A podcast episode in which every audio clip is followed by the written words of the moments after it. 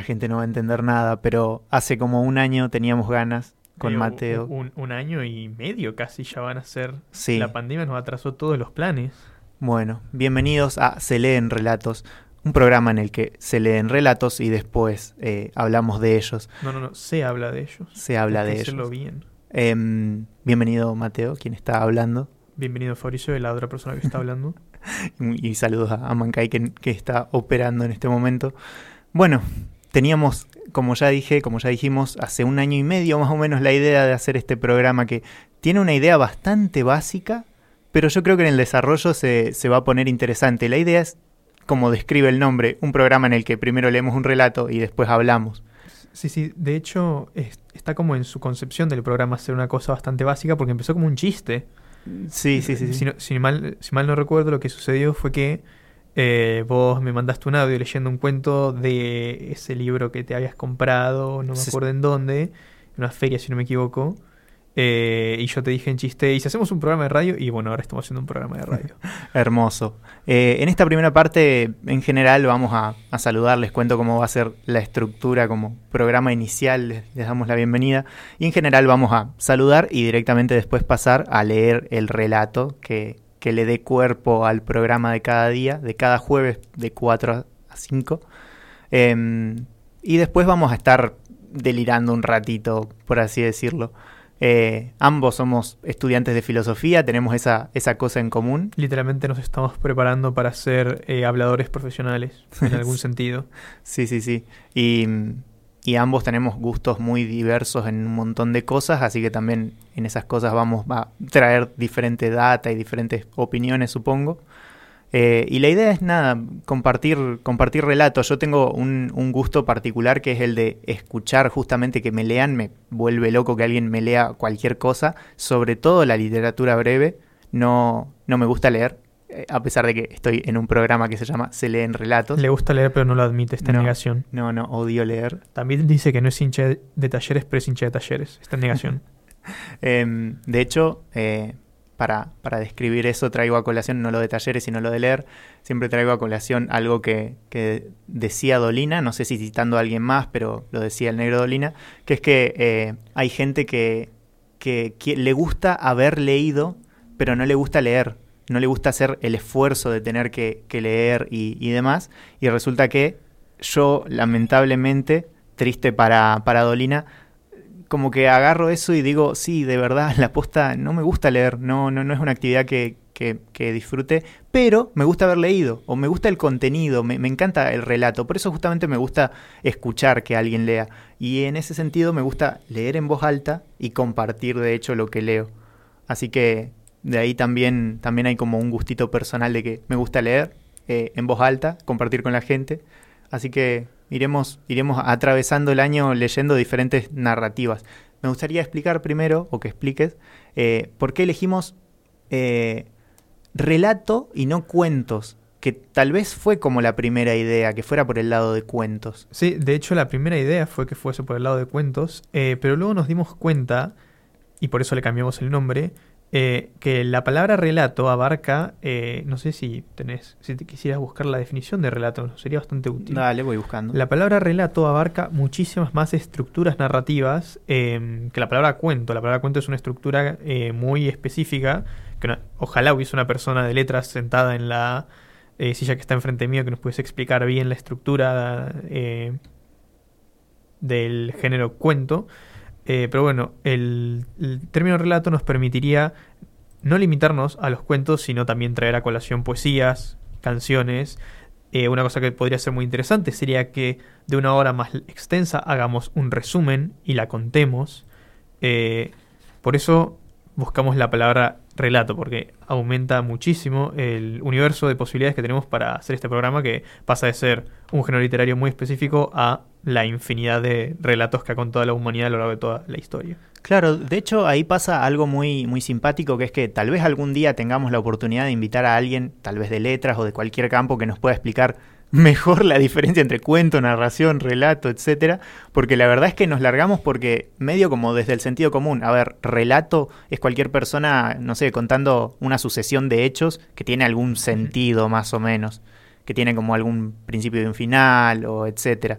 Entonces, nada, no fuimos por relato porque es mucho más amplio, como dijiste, y, y cuento es como una cosa re específica de la literatura. No obstante, van a notar que van a primar los cuentos porque es lo que más nos gusta y de hecho es lo que dio origen a esto. Pero estamos abiertos, básicamente que hayamos elegido la palabra relato es, estamos abiertos a que en algún momento podemos leer un relato histórico, leer un relato policial, leer eh, una leyenda, un mito, eh, no sé, diversas cosas. Te leo las definiciones, sinceramente no nos van a ayudar de nada. ¿Por qué? Porque la primera definición que tengo es cuento o narración de carácter literario generalmente breve. Esa es la definición de relato. Claro, no nos sirve para nada. O acción de relatar, bla, bla, bla, que no, no nos sirve de nada. Y si vamos a narración entonces, porque es la palabra que está dentro de la definición de relato, la definición, definición de narración dice acción de narrar, o relato oral o escrito, o sea, aparece la palabra relato en la de... Estamos medio circular. Tal vez deberíamos cambiar el nombre a se transmiten narraciones y que sea todo como mucho más esotérico. Uf, no, no, no. La cosa es que vamos a leer cositas cortas. Básicamente eso, cositas breves que podamos leer en radio también, porque no, la idea no es aburrirles. Eh, ¿Qué otra cosa tiene el nombre? Que después vamos a hablar de ellos. Sí, básicamente acá, acá nos sale la chapa de estudiantes y si el universo lo desea, futuros profesionales de filosofía, de que tenemos muchas, muchísimas herramientas para analizar la realidad. Por suerte, eso es algo que nos da nuestra carrera. Eh, y parte de la realidad son los relatos que vamos a leer y nos gustaría muchísimo hablar de ellos y compartir los pensamientos que tengamos. Totalmente. De cualquier manera, aclaro no van a tener como clases de filosofía acá, ah, con, un disparador que es el relato. No, para nada. De hecho, somos bastante como poco ortodoxos, creería, con respecto a la filosofía. Por el momento somos estudiantes, de hecho, ni siquiera estamos como recibidos y la cuestión es eh, que a veces hay algunos conceptos que aprendimos que podemos llegar a compartir, pero a veces también nos van a escuchar hablar de, yo qué sé, algo que busqué en Wikipedia. Probablemente. De hecho, me, me parece por un, lado no me gusta, pero por otro lado me agrada, pero por otro lado me agrada que no tengamos una persona de letras, porque vamos a hablar desde una cierta inocencia, ¿no? Vamos a querer solamente en algún momento hablar de algún movimiento literario y digamos alguna boludez, pero bueno, lo decimos desde la desde el desconocimiento y desde la conciencia del desconocimiento, que me parece que es lo más valioso. Sabemos que no tenemos idea de muchas cosas de las que estamos hablando y se los vamos a decir.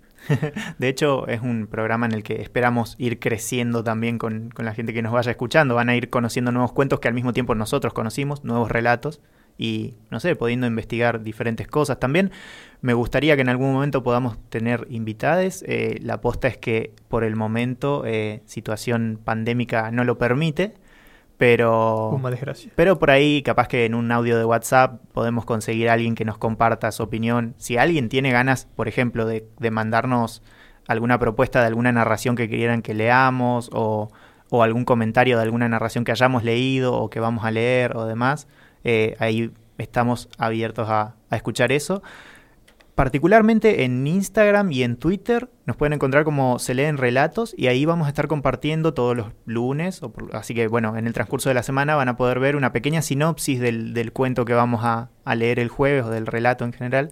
Eh, y eso es medio, va a ser como la idea que yo tuve en algún momento es que se vaya armando como un catálogo tipo Netflix, que tenés un montón de películas y series, pero antes de verla tenés unas pequeñas palabritas que te describen la serie y que la verdad es que a veces te la spoilean, a veces no te, explican nada. Generalmente no tienen demasiado que ver con lo que está pasando en la película. Claro, bueno, acá la idea es que la hagamos un poco mejor que los de Netflix. Nuestras sinopsis son mejores que las de Netflix, no se preocupen. Somos mejores que Netflix en general. Así que les invitamos a todos los jueves entonces poder, poder escucharnos.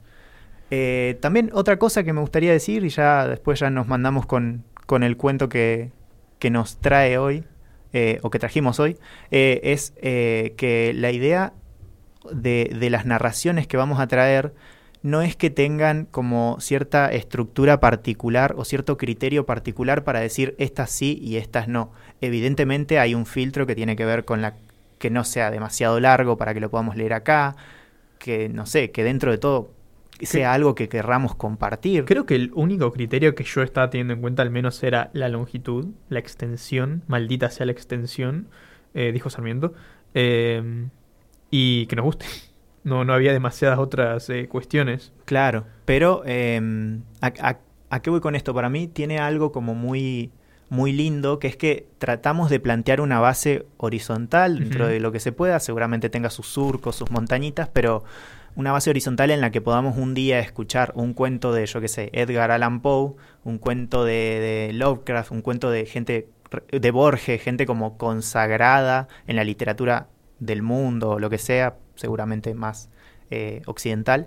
Eh, pero también al mismo tiempo podamos cada tanto leer un cuento de, yo qué sé, de algún de alguna persona que escriba acá, no sé, de acá de, de Sí, de- de- Chicoletti, de, de- Neuquén. De alguien que nos haya escuchado y que diga, che, ¿quieren leer mi cuento, mi poema, lo que sea? Y que nos lo mande y, y leerlo. O de una persona que haya publicado, pero que no sea una persona consagrada.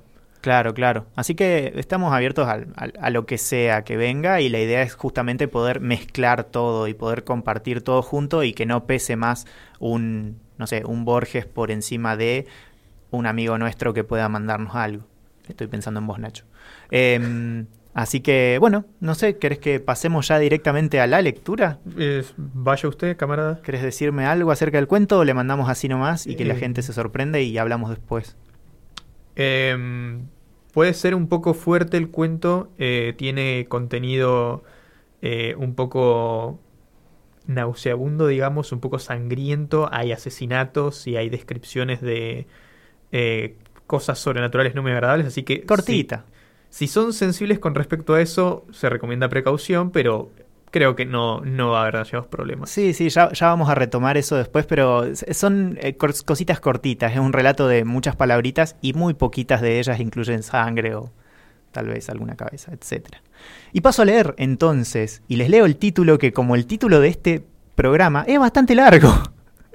y dice, Aventura incomprensible pero atestiguada por toda una provincia. Después voy a decir el autor.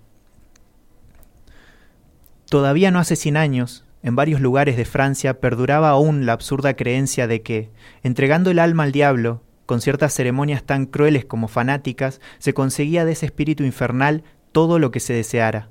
Y no ha pasado un siglo desde que la aventura que, relacionada con eso, vamos a, a narrar, tuvo lugar en una de nuestras provincias meridionales, donde todavía está atestiguada hoy en día por los registros de dos ciudades y respaldada por testimonios muy apropiados para convencer a los incrédulos.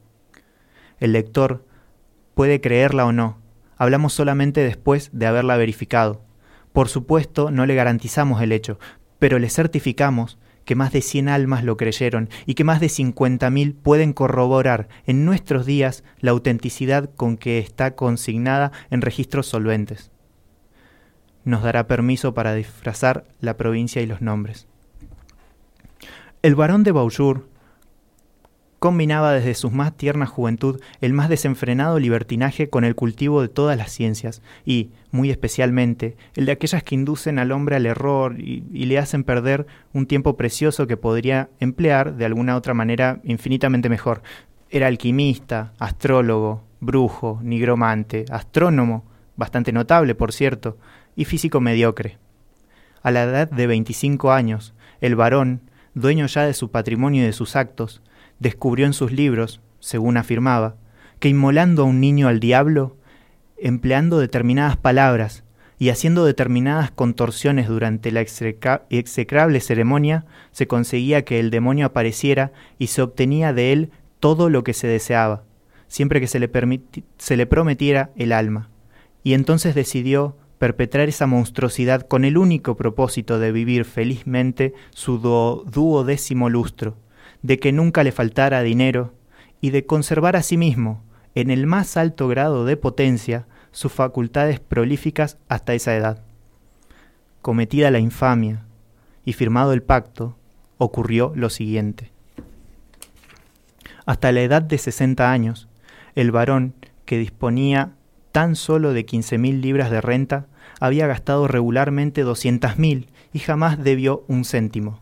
En lo que respecta a sus proezas amorosas, hasta esa misma edad fue capaz de gozar a una mujer quince o veinte veces en una noche, y a los cuarenta y cinco ganó cien luises en una apuesta con unos amigos suyos que habían afirmado que no podría satisfacer a veinticinco mujeres, una después de otra.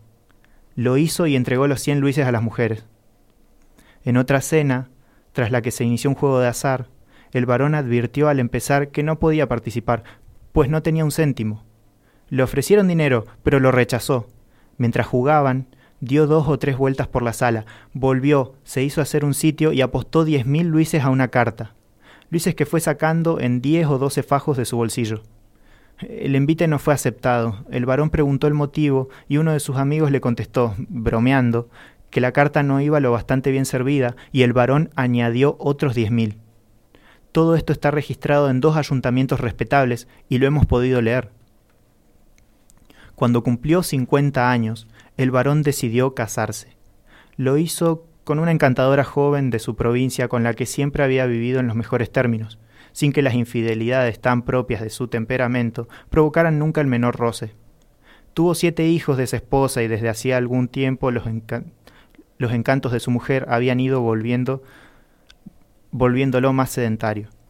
Habitualmente vivía con su familia en el castillo donde en su juventud había hecho la espantosa promesa que hemos mencionado, invitando a hombres de letras, apreciando su trato y cultivando su amistad. Sin embargo, a medida que se aproximaba el término de los sesenta años, se acordaba de su desdichado pacto y cómo ignoraba si el diablo iba a contentarse con retirarle sus favores o le quitaría entonces la vida y su humor cambiaba por completo, se ponía triste y meditabundo y ya casi no salía de su casa. El día señalado, a la hora exacta en que el varón cumplía sesenta años, un criado le anunció a un desconocido que había oído hablar de sus conocimientos y solicitaba el honor de entrevistarse con él.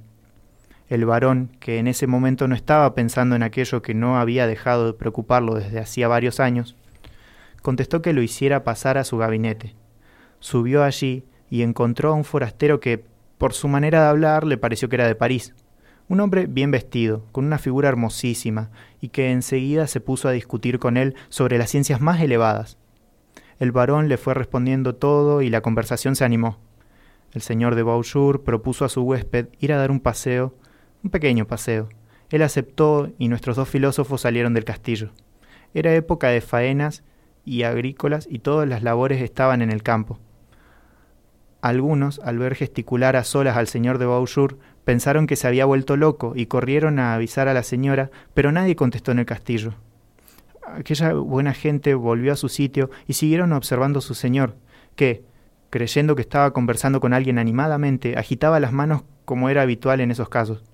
Por fin, nuestros dos sabios llegaron a una especie de paseo cerrado al otro extremo, y del que no se podía salir más que dando media vuelta. Treinta campesinos pudieron verlo, treinta fueron interrogados y treinta contestaron que el señor de Beaujour había entrado solo, sin dejar de gesticular en aquella especie de alameda cubierta. Al cabo de una hora, la persona con la que creía estar le dijo Y bien, varón, ¿no me reconoces? ¿Has olvidado acaso la promesa de tu juventud? ¿Has olvidado cómo yo la he cumplido? El varón se estremeció. No temas, le dijo el diablo. No soy dueño de tu vida, pero sí lo soy de retirarte todos mis favores y arrebatarte todo lo que te es querido. Vuelve a tu casa y verás en qué estado las encuentras.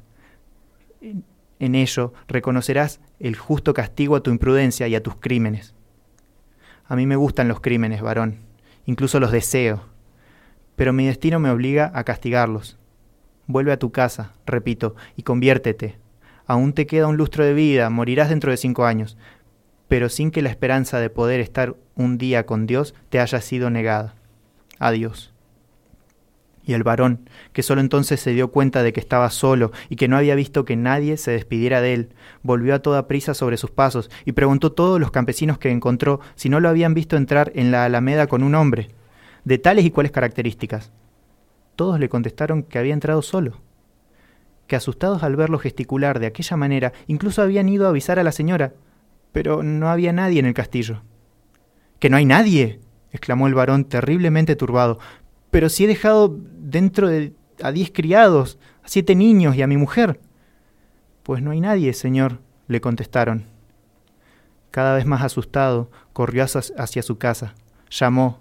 Nadie le contestó. Forzó una puerta. Entró y la sangre que inundaba los escalones le estaba ya anunciando la catástrofe que se había abatido sobre él. Abrió una gran sala y descubrió a su mujer, a sus siete hijos, a sus diez sirvientes desparramados por el suelo en diferentes posturas, en medio de un mar de sangre, todos ellos decapitados. Se desmayó. Varios campesinos, cuyas declaraciones constan, entraron y tuvieron ocasión de contemplar el mismo espectáculo. Ayudaron a su señor, que poco a poco fue volviendo en sí, les rogó que facilitaran los últimos auxilios a la desdichada familia, y sin pérdida de tiempo se encaminó hacia la Gran Cartuja donde falleció al cabo de cien años en el ejercicio de la más elevada piedad. No emitimos ningún juicio sobre este incomprensible suceso. Existe, no se puede negar, pero es incomprensible. Hay que andar con cuidado y no creer, sin duda, en quimeras. Pero cuando una cosa es atestiguada por todo el mundo y pertenece como ésta a un género tan singular, hay que bajar la cabeza, cerrar los ojos y decir, así como no entiendo cómo los orbes flotan en el espacio, así también pueden existir cosas sobre la Tierra que no acierte a comprender.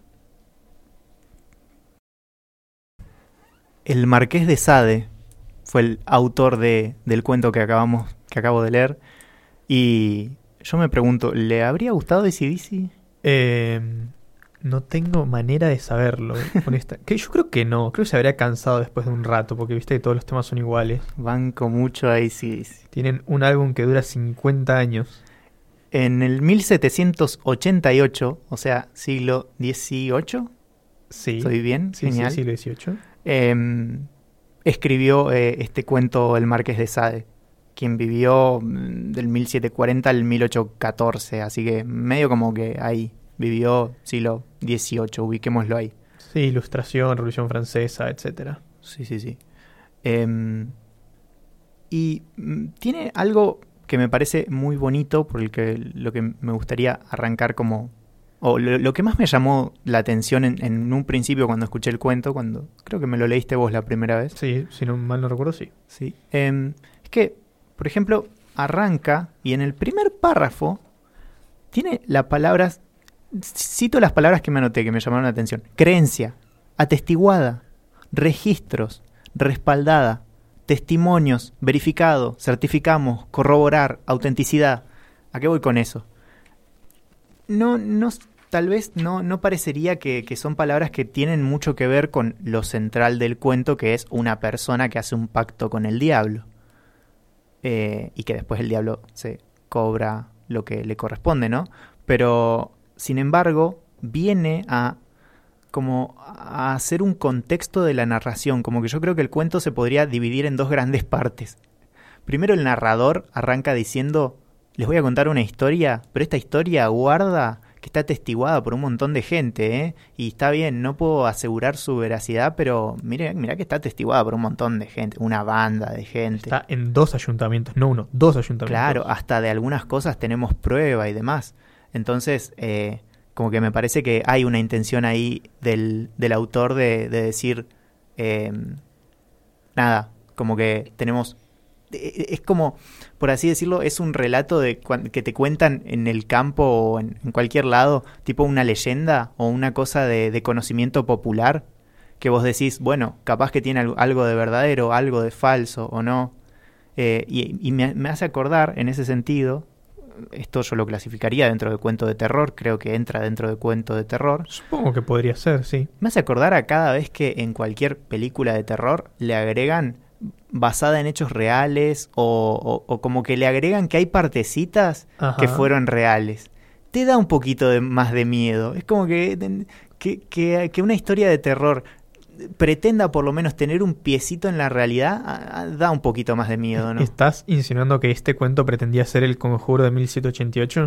Estaba pensando, vos sabés que en el conjuro justamente. Y porque es una película que hace eso y no da miedo, ¿qué crees que te diga? Como que se agarra mucho ese recurso para dar miedo.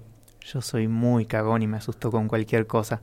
Pero bueno, me, parece un, recurso interesante que me parece que en el terror garpa, y bueno, ya lo viene haciendo el Marqués de Sade, seguramente ya lo hacían desde antes, pero esto de darle un piecito, como el, el, semi basado en hechos reales. El chabón no dijo basado en hechos reales, pero se encargó durante un párrafo bastante largo y con un montón de palabras que hacen énfasis en esos y en el cierre del relato también, en decirnos, ojo que esta historia mm, pasó y hay un montón de gente en Francia que lo dice.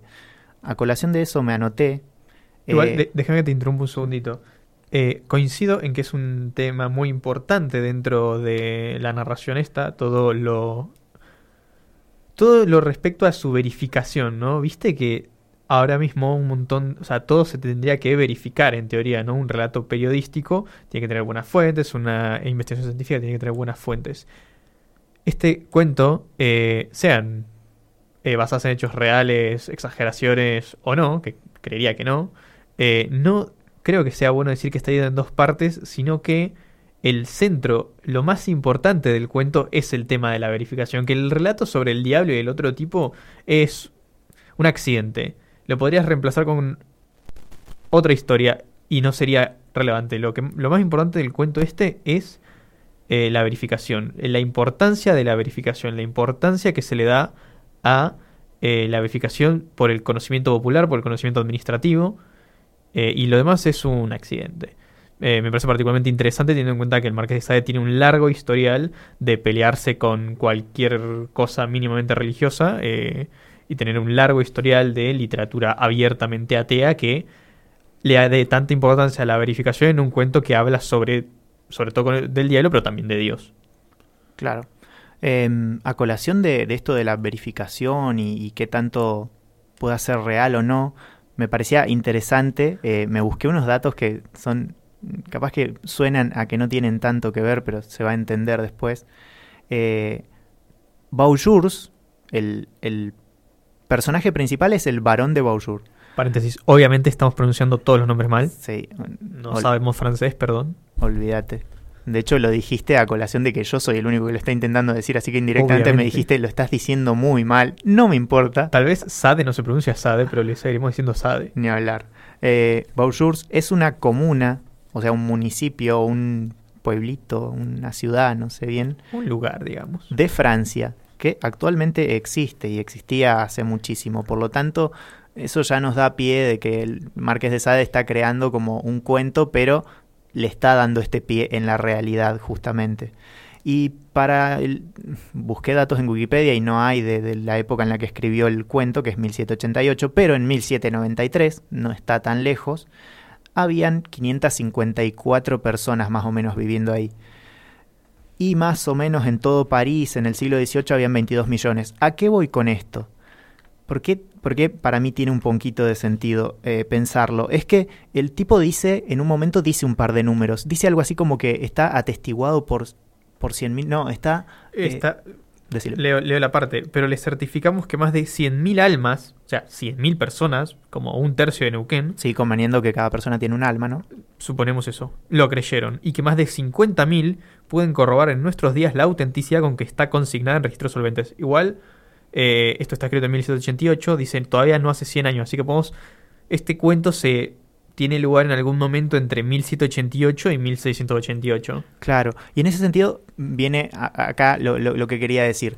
Tenemos un pueblito de menos de 500 personas o más o menos 500 personas. Tenemos un- como un reino, un país, no, no me acuerdo qué era en ese momento, un pero país, el Reino de Francia. Francia tenía más o menos 22 millones. Por lo tanto, el tipo al decir, miren que esto está atestiguado, está visto por 100.000 personas y como corroborado por 50.000, una cosa así, eh, lo que está diciendo es, miren que excede al pueblito en el que ocurrió. Ocurrió en un pueblito de, de 400 personas y no lo repiten solo 400 personas, lo repiten un montón de gentes. Entonces es como, es de conocimiento popular, a eso voy. El tipo está diciendo como, esto que estoy diciendo es de conocimiento popular, por lo menos en una zona de Francia. No es de todo, o sea, no la exageró tanto como para que sea irreal, pero tampoco fue tan chiquitito como para que sea un cuentito de un, de un pueblito nada más, sino que es como, miren que en toda esta zona se sabe que, pas- que algo pasó, algo con respecto a esto pasó. Entonces Claro. como que eh, se, se encargó de darle un contexto de realidad a su cuento. Sí, sí, me, me imagino a una, a, o sea, un periodista, a un escritor porteño contando que eh, pasó algo, sucedió un evento sobrenatural terrible en Aluminé, por ejemplo, Sí.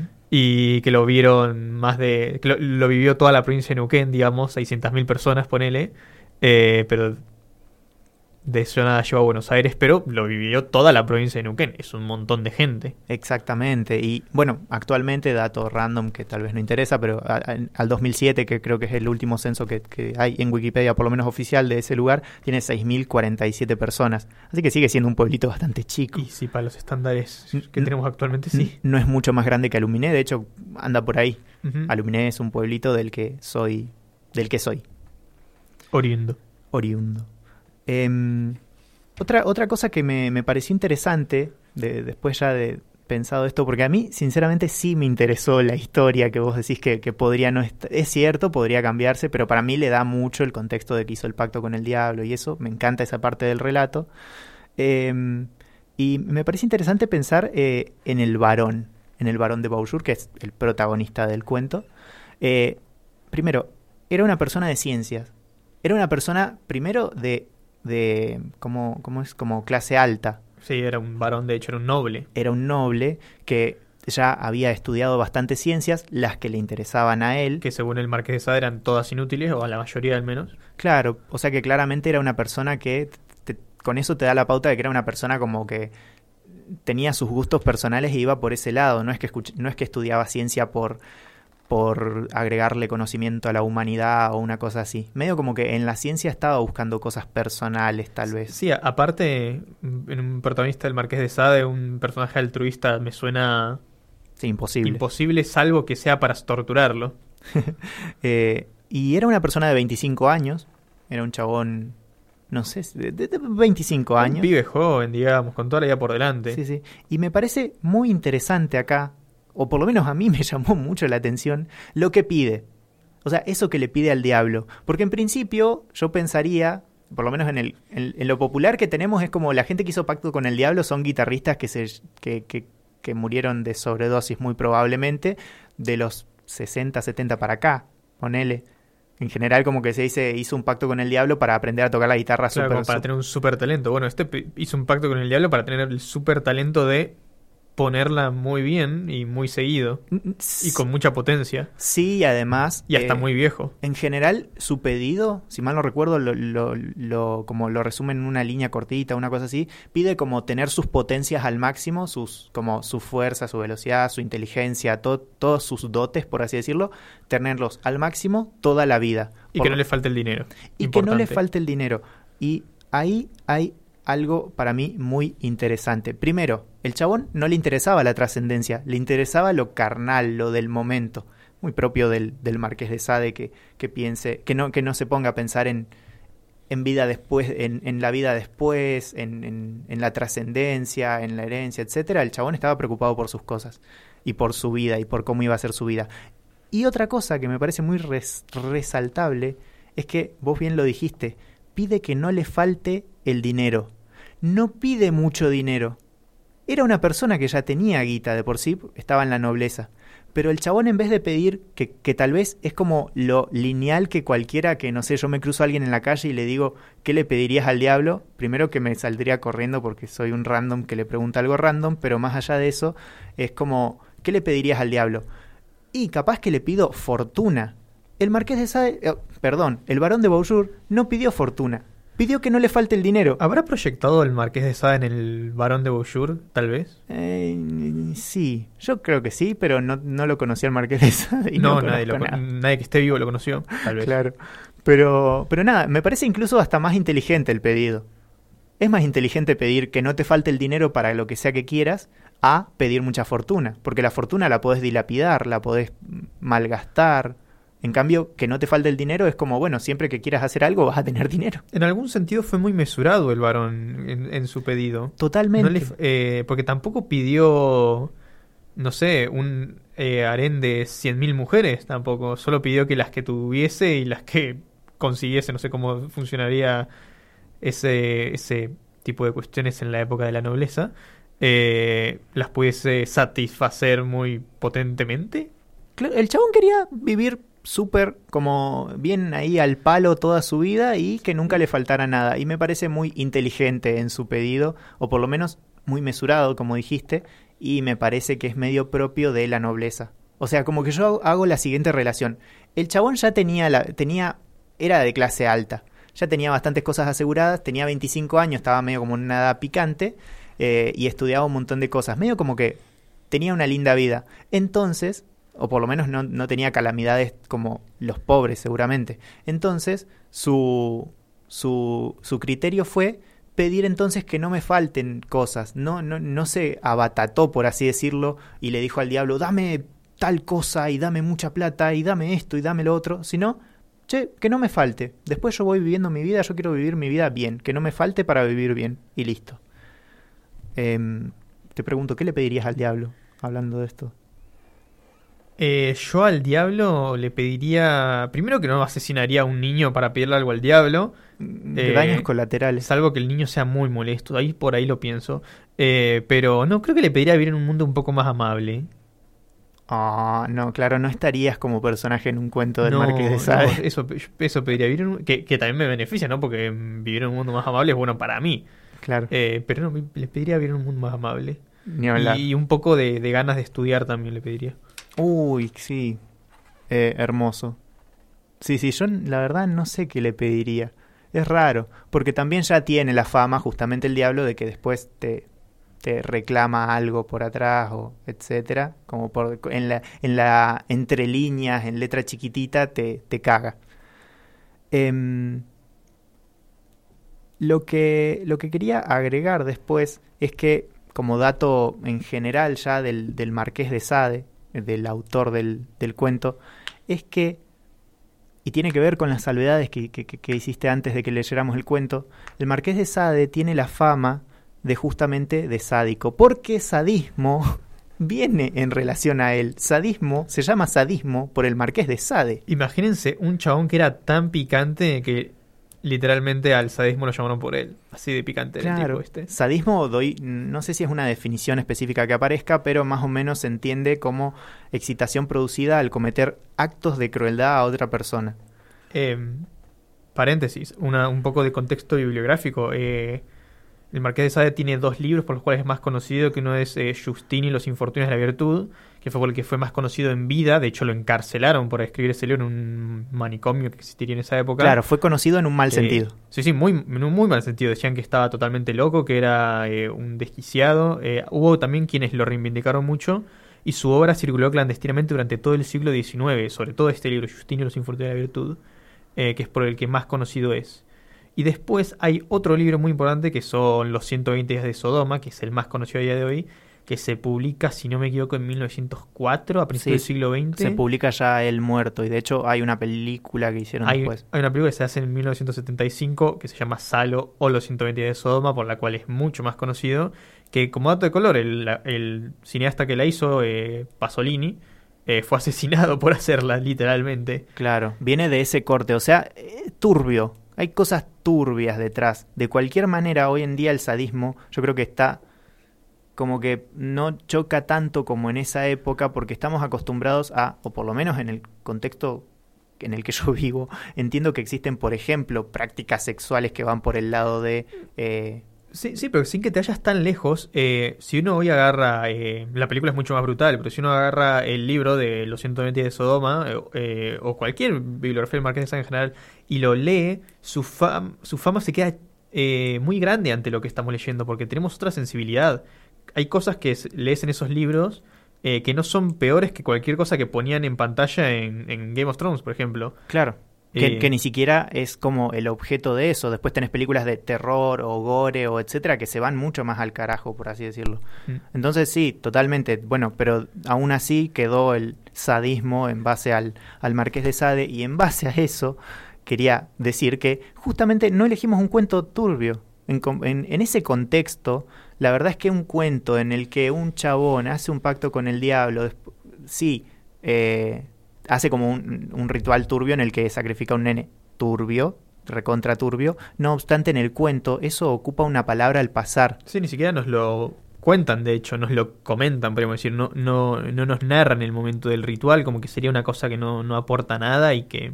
Totalmente. y la parte más fuerte de última es cuando abre la habitación, ve sangre y ve que está toda la, un montón de personas decapitadas distribuidas por la habitación. Tampoco se va en detalles en esa parte como buen cuento, siempre en, los cuentos menos es más.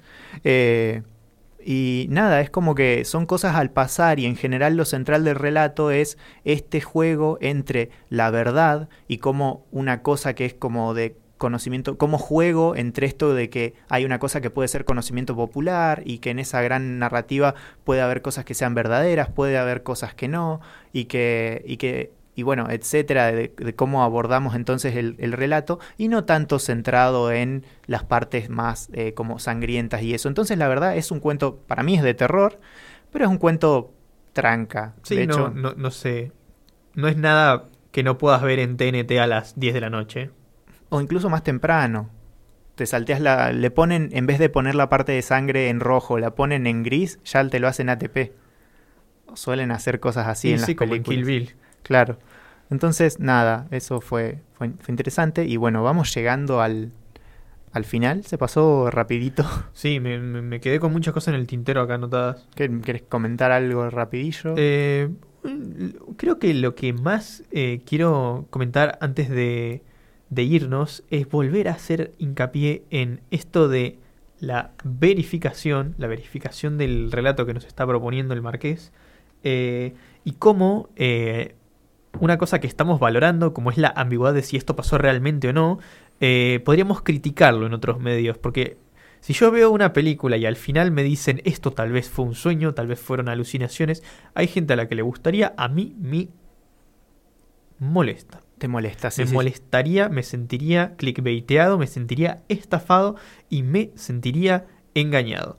Eh, pero tal vez por cómo está escrito, tal vez porque lo plantean desde el principio. Si lo plantean desde el principio diferente, eh, aquí lo valoro mucho y me parece que le da un, triple de interés a este, a este relato. Si fuese simplemente la historia de un tipo que hace un pacto con el diablo, podría ser interesante, pero este juego con si pasó en ver si es canon o no, digamos, eh, hace que sea... Eh, es lo que hizo que lo quisiese mostrar a colación, lo que, lo, que yo quisiese traer a colación. Le, da, le da un plus claramente. De hecho, me parece que en general, en, por lo menos en el género, género de terror, le da un plus interesante porque uno piensa en un cuento y dice, uy, eh, no necesariamente tiene que, estar relacionado con la realidad. Es como, bueno, hace, una suspensión, metete en la fantasía, etcétera. Acá el autor decidió, no, no te metas tanto en la fantasía, o metete en la fantasía, pero guarda que capaz que pasó algo por acá. Me parece muy interesante.